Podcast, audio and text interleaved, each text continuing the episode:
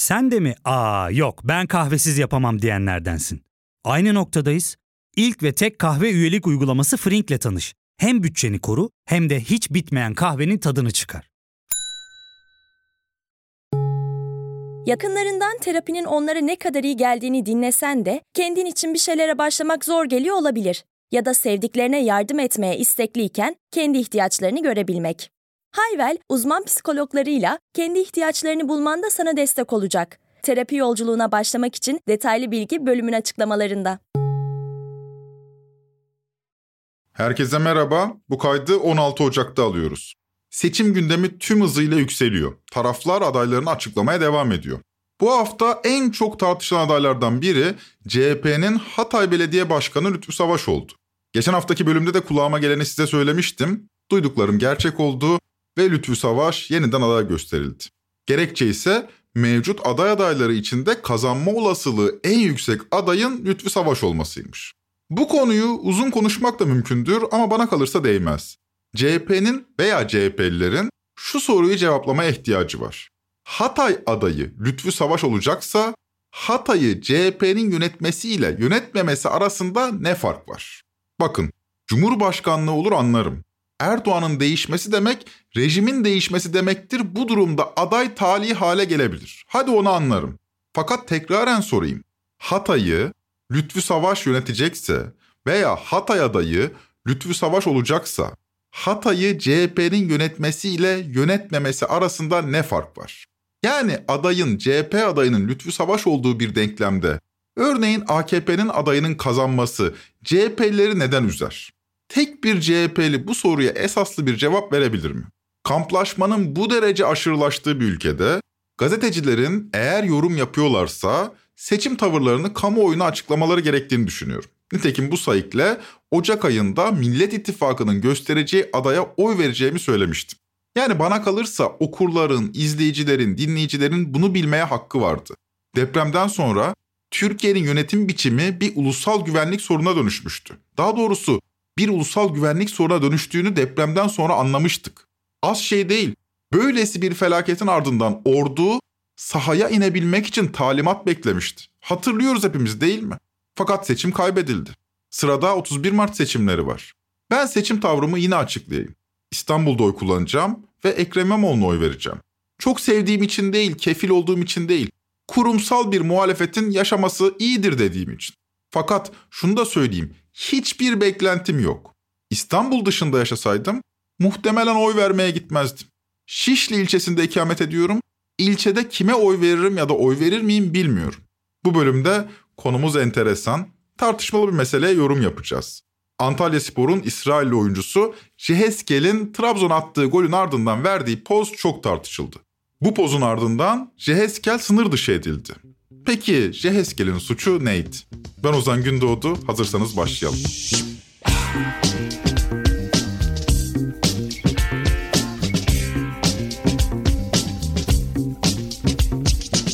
Bölümde biraz dertleşeceğiz sizinle. Trend Topic Podcast serisini hazırlamaya başlayalı 2 yıldan uzun zaman oldu. Ben de bu süre boyunca Twitter'ın Türkiye gündemini düzenli olarak takip etme fırsatı buldum.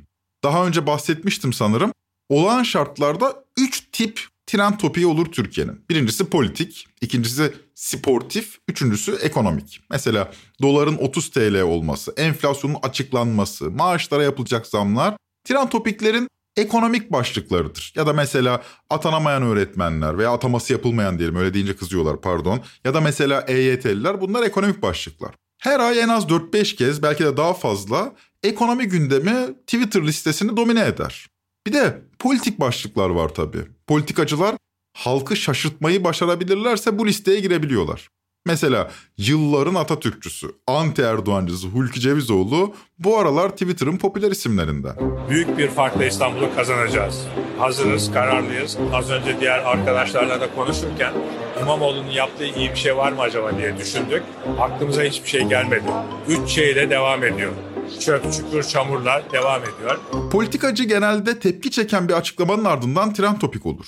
Hulki Cevizoğlu'nu tahmin edeceğiniz üzere muhalifler trend topik listesine sokuyor. Bir başka örnek mesela Büyük Birlik Partisi lideri Mustafa Destici.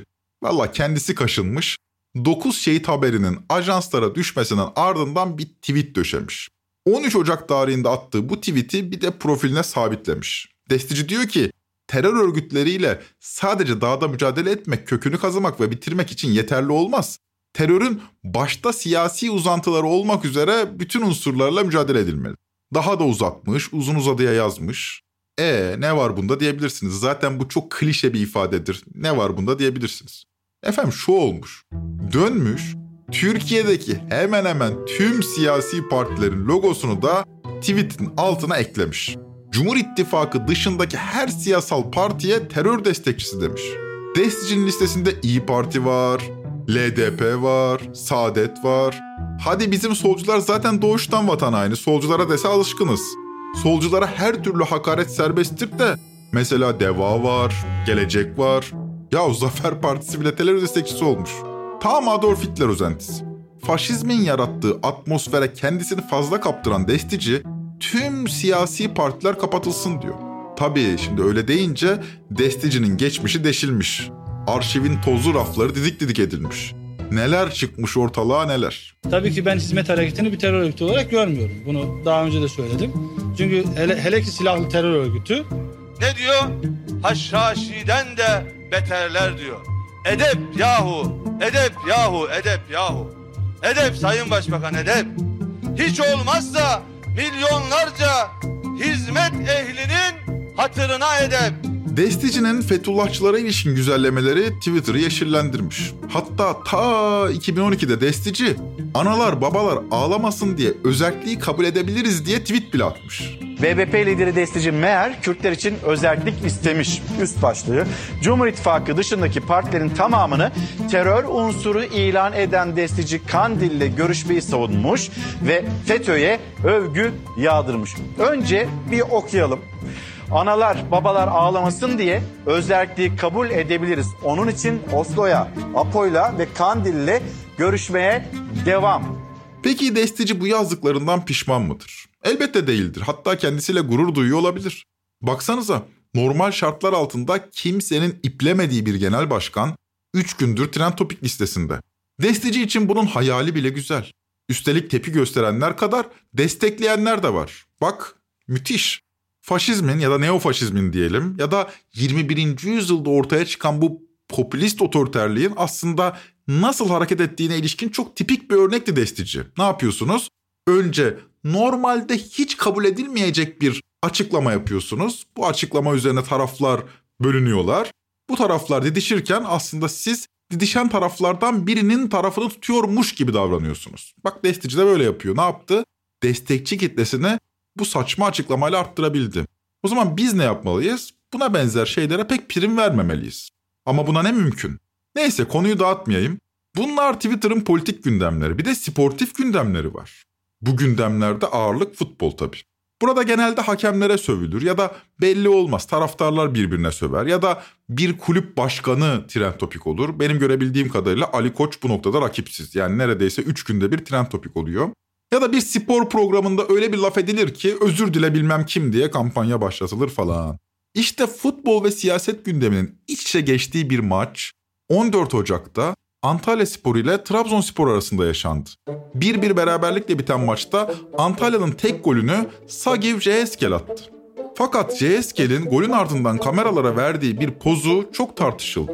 İsrailli oyuncu bileğindeki bandaja 100 days, Türkçe ifadesiyle 100 gün yazmış ve 7 Ekim'e altına not düşmüştü. Fotoğrafın sosyal medyaya düşmesiyle tetiklenen binlerce insan Ceeskel'i trend topik yaptı. Antalya Spor bu oyuncuyu derhal kovmalıydı. Artık bu kaçıncıydı? TFF uyuyor muydu?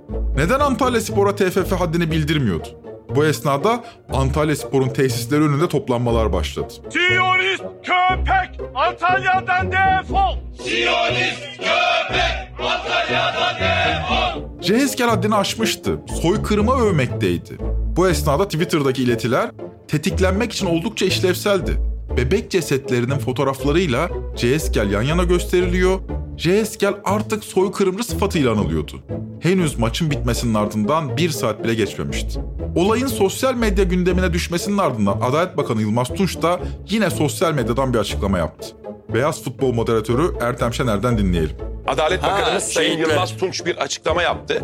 Bugün oynanan Antalya Spor Trabzonspor Süper Lig müsabakasında attığı golden sonra İsrail'in. Gazze'de yaptığı katliamı destekleyen çirkin hareketi nedeniyle İsrailli futbolcu Sagiv Jeeskel hakkında Antalya Cumhuriyet Başsavcılığınca halkı kin ve düşmanlığa alenen tahrik etmek suçundan adli soruşturma başlatılmıştır. 100 günü aşkın süredir çocuk kadın, genç yaşlı demeden Gazze'de soykırım yaparak insanlık suçu işleyen İsrail'in saldırılarını bir kez daha lanetliyorum. Filistinli mazlumların her zaman yanında olmaya devam edeceğiz. Sayın Adalet Bakanımız Yılmaz Tunç Beyefendi'nin açıklamasıdır. Acaba tutuklanacak mıydı?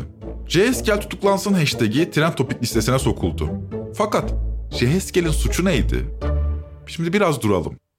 Önümüzdeki fotoğrafta sadece 100 gün ve 7 Ekim yazıyordu. Bir de Davut Yıldızı var kenarda. Evet, gıcık olmakta haklıydık da hukuken suçu neydi?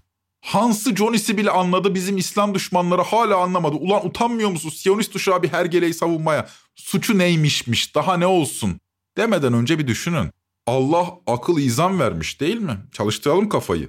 100 gün önce İsrailliler ne yaşadı? Dünya İsrail-Gazze sınırından gelen şok saldırı haberiyle uyandı güne. Hamas İsrail'e Aksa tufanı operasyonu başlattı. İsrail kentleri binlerce füzeyle vuruldu. Hamas güçleri İsrail'e girdi. Askeri üs ve polis merkezlerini ele geçirdi. İsrail Başbakanı Netanyahu savaştayız açıklaması yaptı. İsrail ordusu Gazze'yi savaş uçaklarıyla vurdu. İki tarafta da aralarında çok sayıda sivilin de oldu. Yüzlerce kayıp var, binlerce kişi de yaralı. 7 Ekim'de aralarında sivillerin de olduğu yüzlerce İsrailli öldürülmüş, yüzlercesi de esir alınmıştı. Herkes kendi sesinin gürültüsünden başkasının sesini duyamıyor. Ötekinin sesine sağır. İsrail'de gündem 3 aydır falan esir tutulan İsrailli siviller. Öyle ya da böyle. Jeheskel'in yaptığı, tırnak içinde söylüyorum, normaldi. 100 gün önce ülkesinde yaşanan bir dramı selamlayan bir futbolcuyla karşı karşıyaydık. Anlatıla geldiği gibi soykırımı ya da katliamı değil, 100 gün önce yaşanan dramı anıyordu. Ha soykırım ya da katliam hakkında fikirleri nedir bilmiyoruz. Belki siyonist bir herif, bilmiyoruz. Evet, son 100 gündür süren ve soykırım ölçeğinde yaşanan İsrail zulmüne hiçbir şey demeyip sadece 7 Ekim'i anmak son derece ikiyüzlü bir davranıştı. O yüzden Jeheskel bana kalırsa son derece antipatik bir futbolcuydu. Ama hukuk antipatikliğe değil suça bakmalı değil mi? Hukuken suçu neydi Jeheskel'in? Hatta sadece Jeheskel değil, dünyadaki tüm İsrailliler gibi Başakşehirli oyuncu Eden Karzev'de Instagram üzerinden yüz yazan bir fotoğraf paylaşmıştı. Altına da not düşmüş. Bring them home now. Türkçe ifadesiyle onları eve getir şimdi yazıyordu. Yani mesajın ne olduğu açık. Hamas'ın elinde tuttuğu İsrailli esirlere ilişkin bir çağrıydı bu. Ya bu çağrı çok insani değil mi? Fakat linçten Karzov da nasibini aldı. Başakşehir takımı Karzov'un bu paylaşımı nedeniyle futbolcuyu disipline sevk etti. Hadi bunu anlarım. Bir futbolcu bulunduğu ülkedeki hassasiyetleri gözetmelidir. Peki ya hukuk? Hukuk halkın hassasiyetlerini ne ölçüde gözetmelidir? İşte bu soru biraz da felsefik bir sorudur. Hukuk halkın hassasiyetlerini ne ölçüde gözetmelidir? Sosyal medya tepi göstermekte haklıydı belki. Hatta spor programlarında eleştirilmesi de makuldü. Ama hukuken suç muydu yaptığı CSG'nin? Anlatılan CSG'nin 100 gündür süren İsrail soykırımını övdüğüydü. Zira aynı sabah medyada İsrail soykırımı 100 gündür sürüyor haberleri yapmıştı. Böylece Adalet Bakanı Yılmaz Tunç da yükselen tepki halkasını almıştı. CSGL sabaha karşı gözaltına alındı. Antalya Spor Trabzonspor maçında attığı golden sonra yaptığı hareket nedeniyle kadro dışı bırakılan İsrailli futbolcu Sagiv Jeheskel gözaltına alınmıştı. Kameralarımızı Antalya'ya çevireceğiz. Futbolcu şu sıralar ifade veriyor. Detayları... Peki gözaltına alınma gerekçesi neydi? Halkı kim ve düşmanlığa tahrik. İşte bu noktada bu suçun ülkemizde geldiği aşamayı konuşmak gerekir diye düşünüyorum. Halkı kim ve düşmanlığa tahrik suçu çerçevesi oldukça flu bırakılmış, arzu edildiği takdirde bu çuvala bir şekilde sokulabildiğiniz bir tür boş gösterene dönüşmüş durumda. Halkı gerçekten kim ve düşmanlığa tahrik suçunu işleyenlere hiçbir soruşturma açılmazken sosyal medyada galeyana gelen insanların talepleri mahkemelerde kabul görebiliyor. Arzu edildiği takdirde. İşte bu ifadenin normal şartlar altında hukuki bir standart olması gerekir. Yani ne yaparsanız hapse gireceğinizi bilmeniz gerekir. Bu dediğim son derece önemli. Kişi işlediği fiilin suç olup olmadığını bilmek zorundadır. Fakat ben televizyona çıkan bir kişi olarak söylüyorum. Ağzımdan çıkan şeyin hangisiyle tetikleneceklerini bilmiyorum. Tabii kim ve düşmanlığa tahrik suçu için bahsediyorum bunda. Fakat Türkiye'de bu suçun unsurlarının oluşması için sosyal medya tepkilerine bakılıyor. Önce iktidar trollerinden birinin hedef göstermesiyle başlıyor süreç. Mesela iktidar trollerinden Furkan Bölükbaşı'nın Jeheskel'in hareketine ilk yorumu şöyle olmuş. Savaş suçlusu olarak ağırlaştırılmış müebbet hapis verin, atın cezaevine bu faşist soykırımcıyı. Bütün soykırımcılara gözdağı olsun. Müebbet verelim diyor. Savaş suçlusu olarak yargılayalım diyor. Şimdi hukuk bu bakış açısını dinler mi? Yani Furkan Bölükbaşı böyle bir şey diyebilir. Serbest diyebilir. Ne yapalım? Ama hukuk bunu dinler mi? Dinlememesi gerekir. Mesela Yeni Şafak yazarı Ersin Çelik şöyle demiş. Sagiv Jeheskel denilen Siyonist köpek Gazze soykırımının 100. gününde Türkiye'de Antalya Spor forması altında İsrail'in propagandasını yaptı. Bakın bu futbola ve spora siyaset karıştırmak değil, yeşil sahaya apaçık soykırım kanı bulaştırmaktır. O gol sevinci Gazze'de katledilen 10 bin çocuğun acısı üzerinde tepinmektir. Bu Siyonist eğer Türkiye'de top oynamaya devam ederse Antalya Spor her türlü protestonun meşru yolunu açmış olur. Örnekleri çoğaltabiliriz. Dediğim gibi JSK'nin hareketini 200'üce buluyorum. Son 100 gündür çoğu kadın ve çocuk 30 bin sivilin katledilmesine hiç sez etmeyip bu çığlığı duymayıp 100 gün önce 7 Ekim'de kaçırılan İsraillileri anmak bana samimi gelmiyor. Gıcık olursunuz yani ve gıcık olmakta da haklı sayılırsınız. Hatta taraftarlar tepi gösterebilirler, tezahüratlar yapabilirler, toplumsal olarak ayıplanabilir yani. Fakat yaptığını çarpıtıp adli soruşturma açmak, işte burada bir durup düşünmek gerekir. Siz bir durup düşünün, biz bir de reklam arası verelim.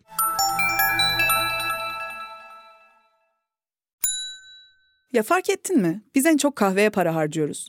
Yok abi, bundan sonra günde bir. Aa, sen Frink kullanmıyor musun? Nasıl yani? Yani kahvenden kısmına gerek yok. Frink'e üye olursan aylık sadece 1200 TL'ye istediğin çeşit kahveyi istediğin kadar içebilirsin. Günlük 40 TL'ye sınırsız kahve mi yani? Çok iyiymiş. Aynen. Hatta şu anda 200 TL'lik bir indirim kodu da var. E hadi hemen indirip üye ol da bu fırsatı kaçırma.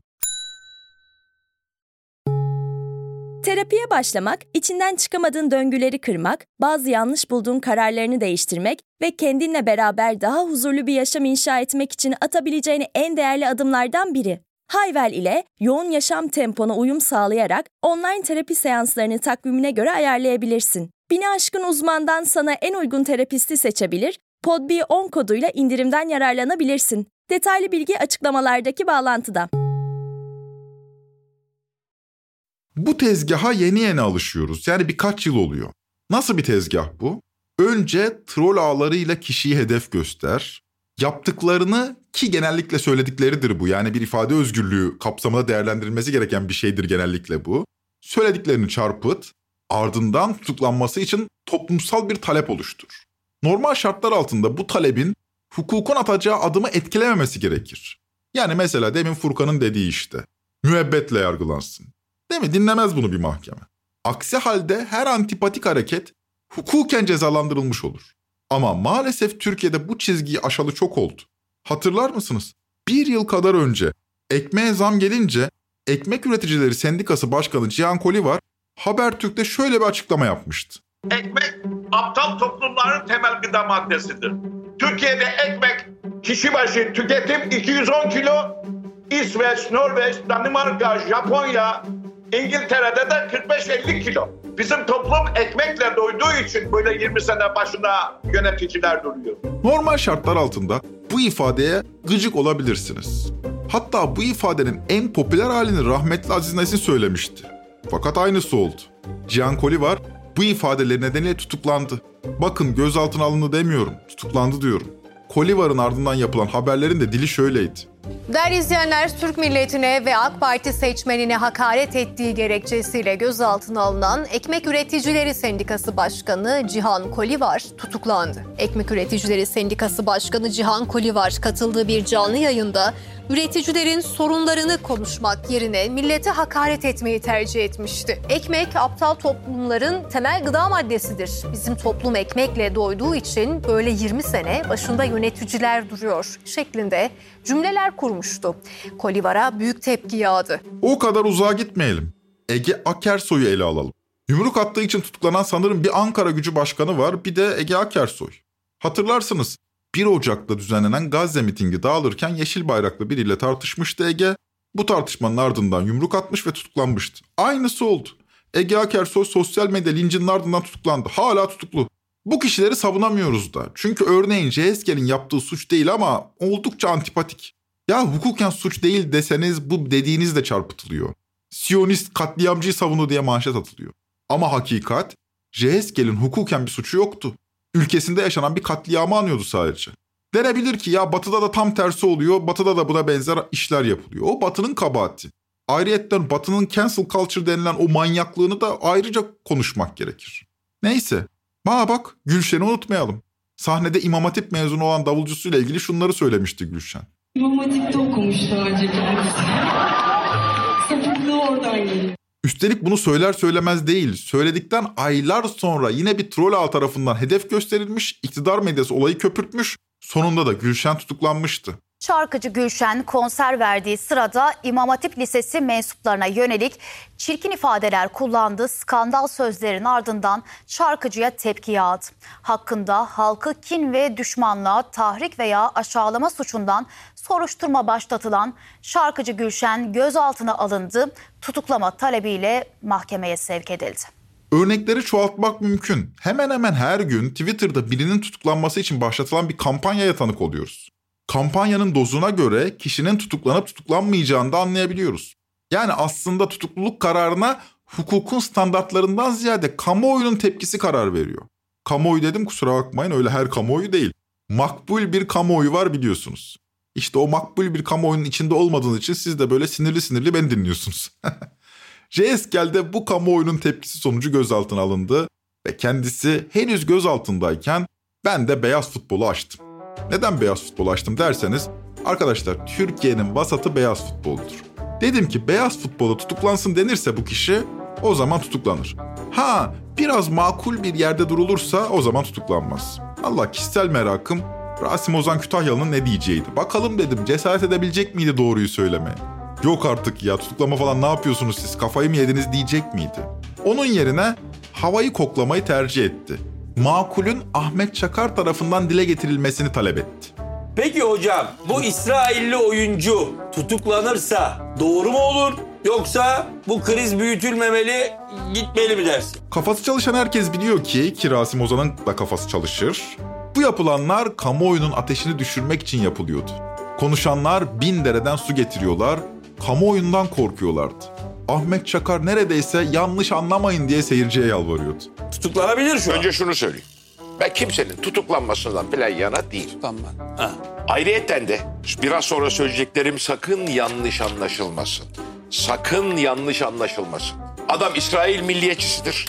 Kendi ülkesini Siyonist. haklı görüyordur, Siyonisttir. Bize göre, dünyaya göre, mazlumların yanında olana göre, Sayın Bakanımıza göre, Sayın Cumhurbaşkanımıza göre Türkiye'de 85 milyonun Tamamına göre. 84 milyon 700 binine göre haksız. Fakat burada bir sıkıntı var. Hah dedim. Mangalda kül bırakmayan, hakkı hakikati her daim dile getiren cesur yürek Ahmet Çakar, durun kardeşim ne yapıyorsunuz siz diyecek. Yok o da diyemedi. Hatta tam tersi Antalya Spor'un puanı silinsin dedi. Belki de haklıdır bilmiyorum puan silinebilir ama adamı tutuklayacaktık ya. Sıkıntı var diyor yanlış anlamayın diye önce bir seyirciye yalvarıyor. Bin dereden su getiriyor sonra da üstü kapalı ifade etmeye çalışıyor derdini. Ben televizyona çıkan biri olarak söyleyeyim. Mayın tarlası bir alana girdiğimi bazen ben de hissediyorum ve dediklerime dikkat ediyorum. O noktada topa basıyorum, biraz yavaşlıyorum. Bu normaldir, bazen dikkatli konuşmak gerekir. Bunda da bir şikayet etmiyorum. Fakat bir yandan da korkuyorum, zaten sorun burada başlıyor. Nedir korkum?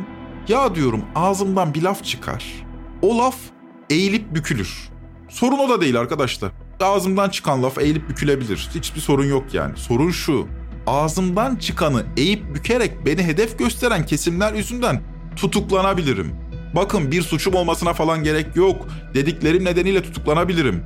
Çünkü çok ciddi bir iştahla tutuklansın kampanyaları düzenleyen kesimler dört gözle bunu bekliyor ve işleri bu. Tutuklattırabiliyorlar. Mahkemeleri etki edebiliyorlar. Ayşenur Aslan'ın başına defalarca kez gelen de buydu. Neredeyse bir e, terörle mücadele ekibi bana savcılığa kadar eşlik etti diye özetlesem yeridir herhalde. Öyle bir şey yaşandı.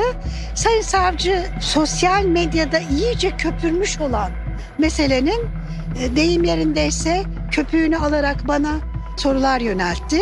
Tüm bunlar esnasında iktidar medyası son derece işlevsel bir rol oynuyor. Trollerin çarpıttığı ifadeler iktidar medyası tarafından milyonlara servis ediliyor.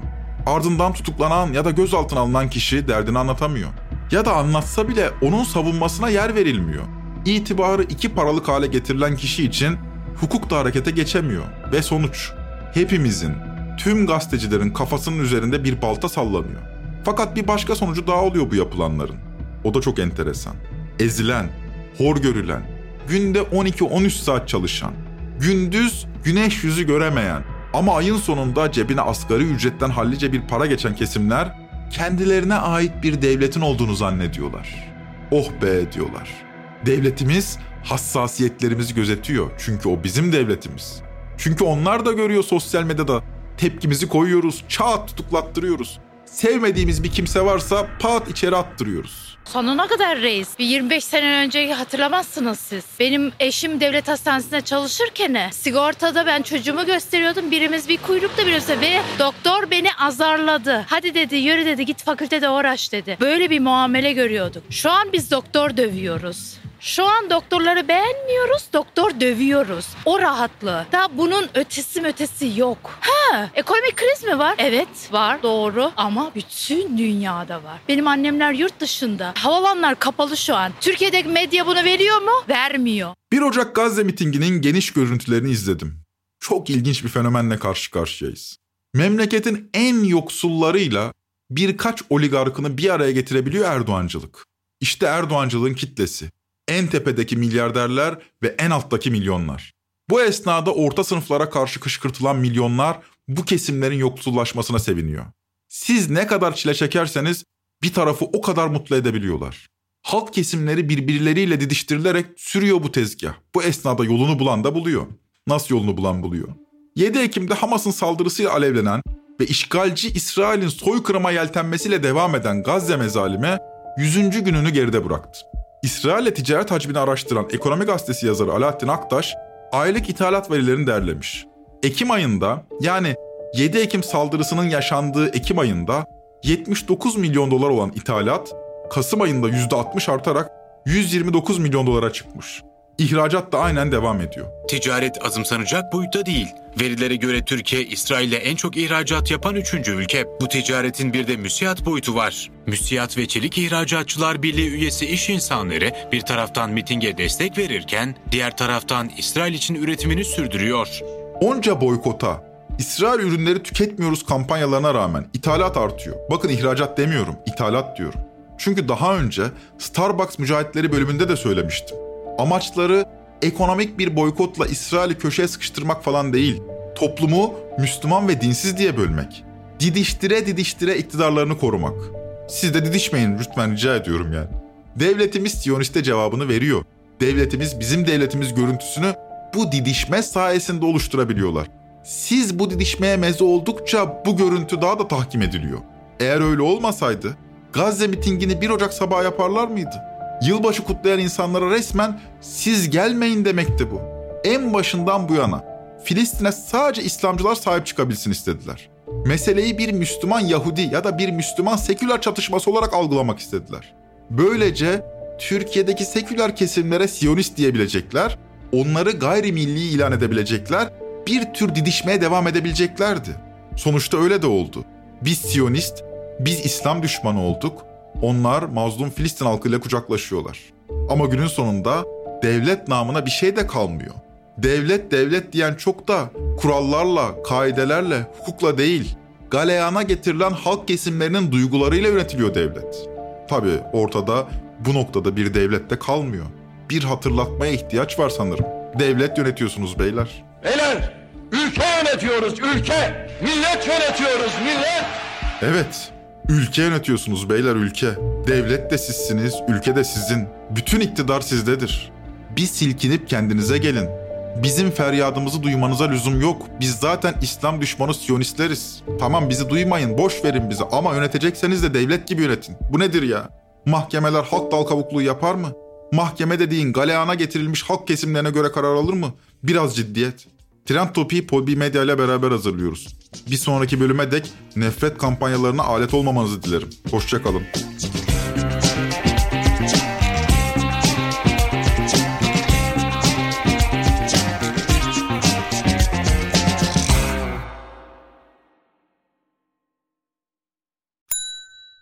İlk ve tek kahve üyelik uygulaması Frink, 46 ildeki 500'den fazla noktada seni bekliyor. Açıklamadaki kodu girerek sana özel 200 TL'lik indirimden faydalanmayı unutma. Hadi sen de Frink üyeliğini başlat, kahven hiç bitmesin. Hem bugününe hem yarınına katacaklarıyla terapi yolculuğuna ve daha iyi hissetmeye bugün Hayvel ile başla. Açıklamadaki linkten Hayvel'i indir, ücretsiz tanışma görüşmelerinin ardından bütçene uygun seans paketini seç ve terapi yolculuğuna başla.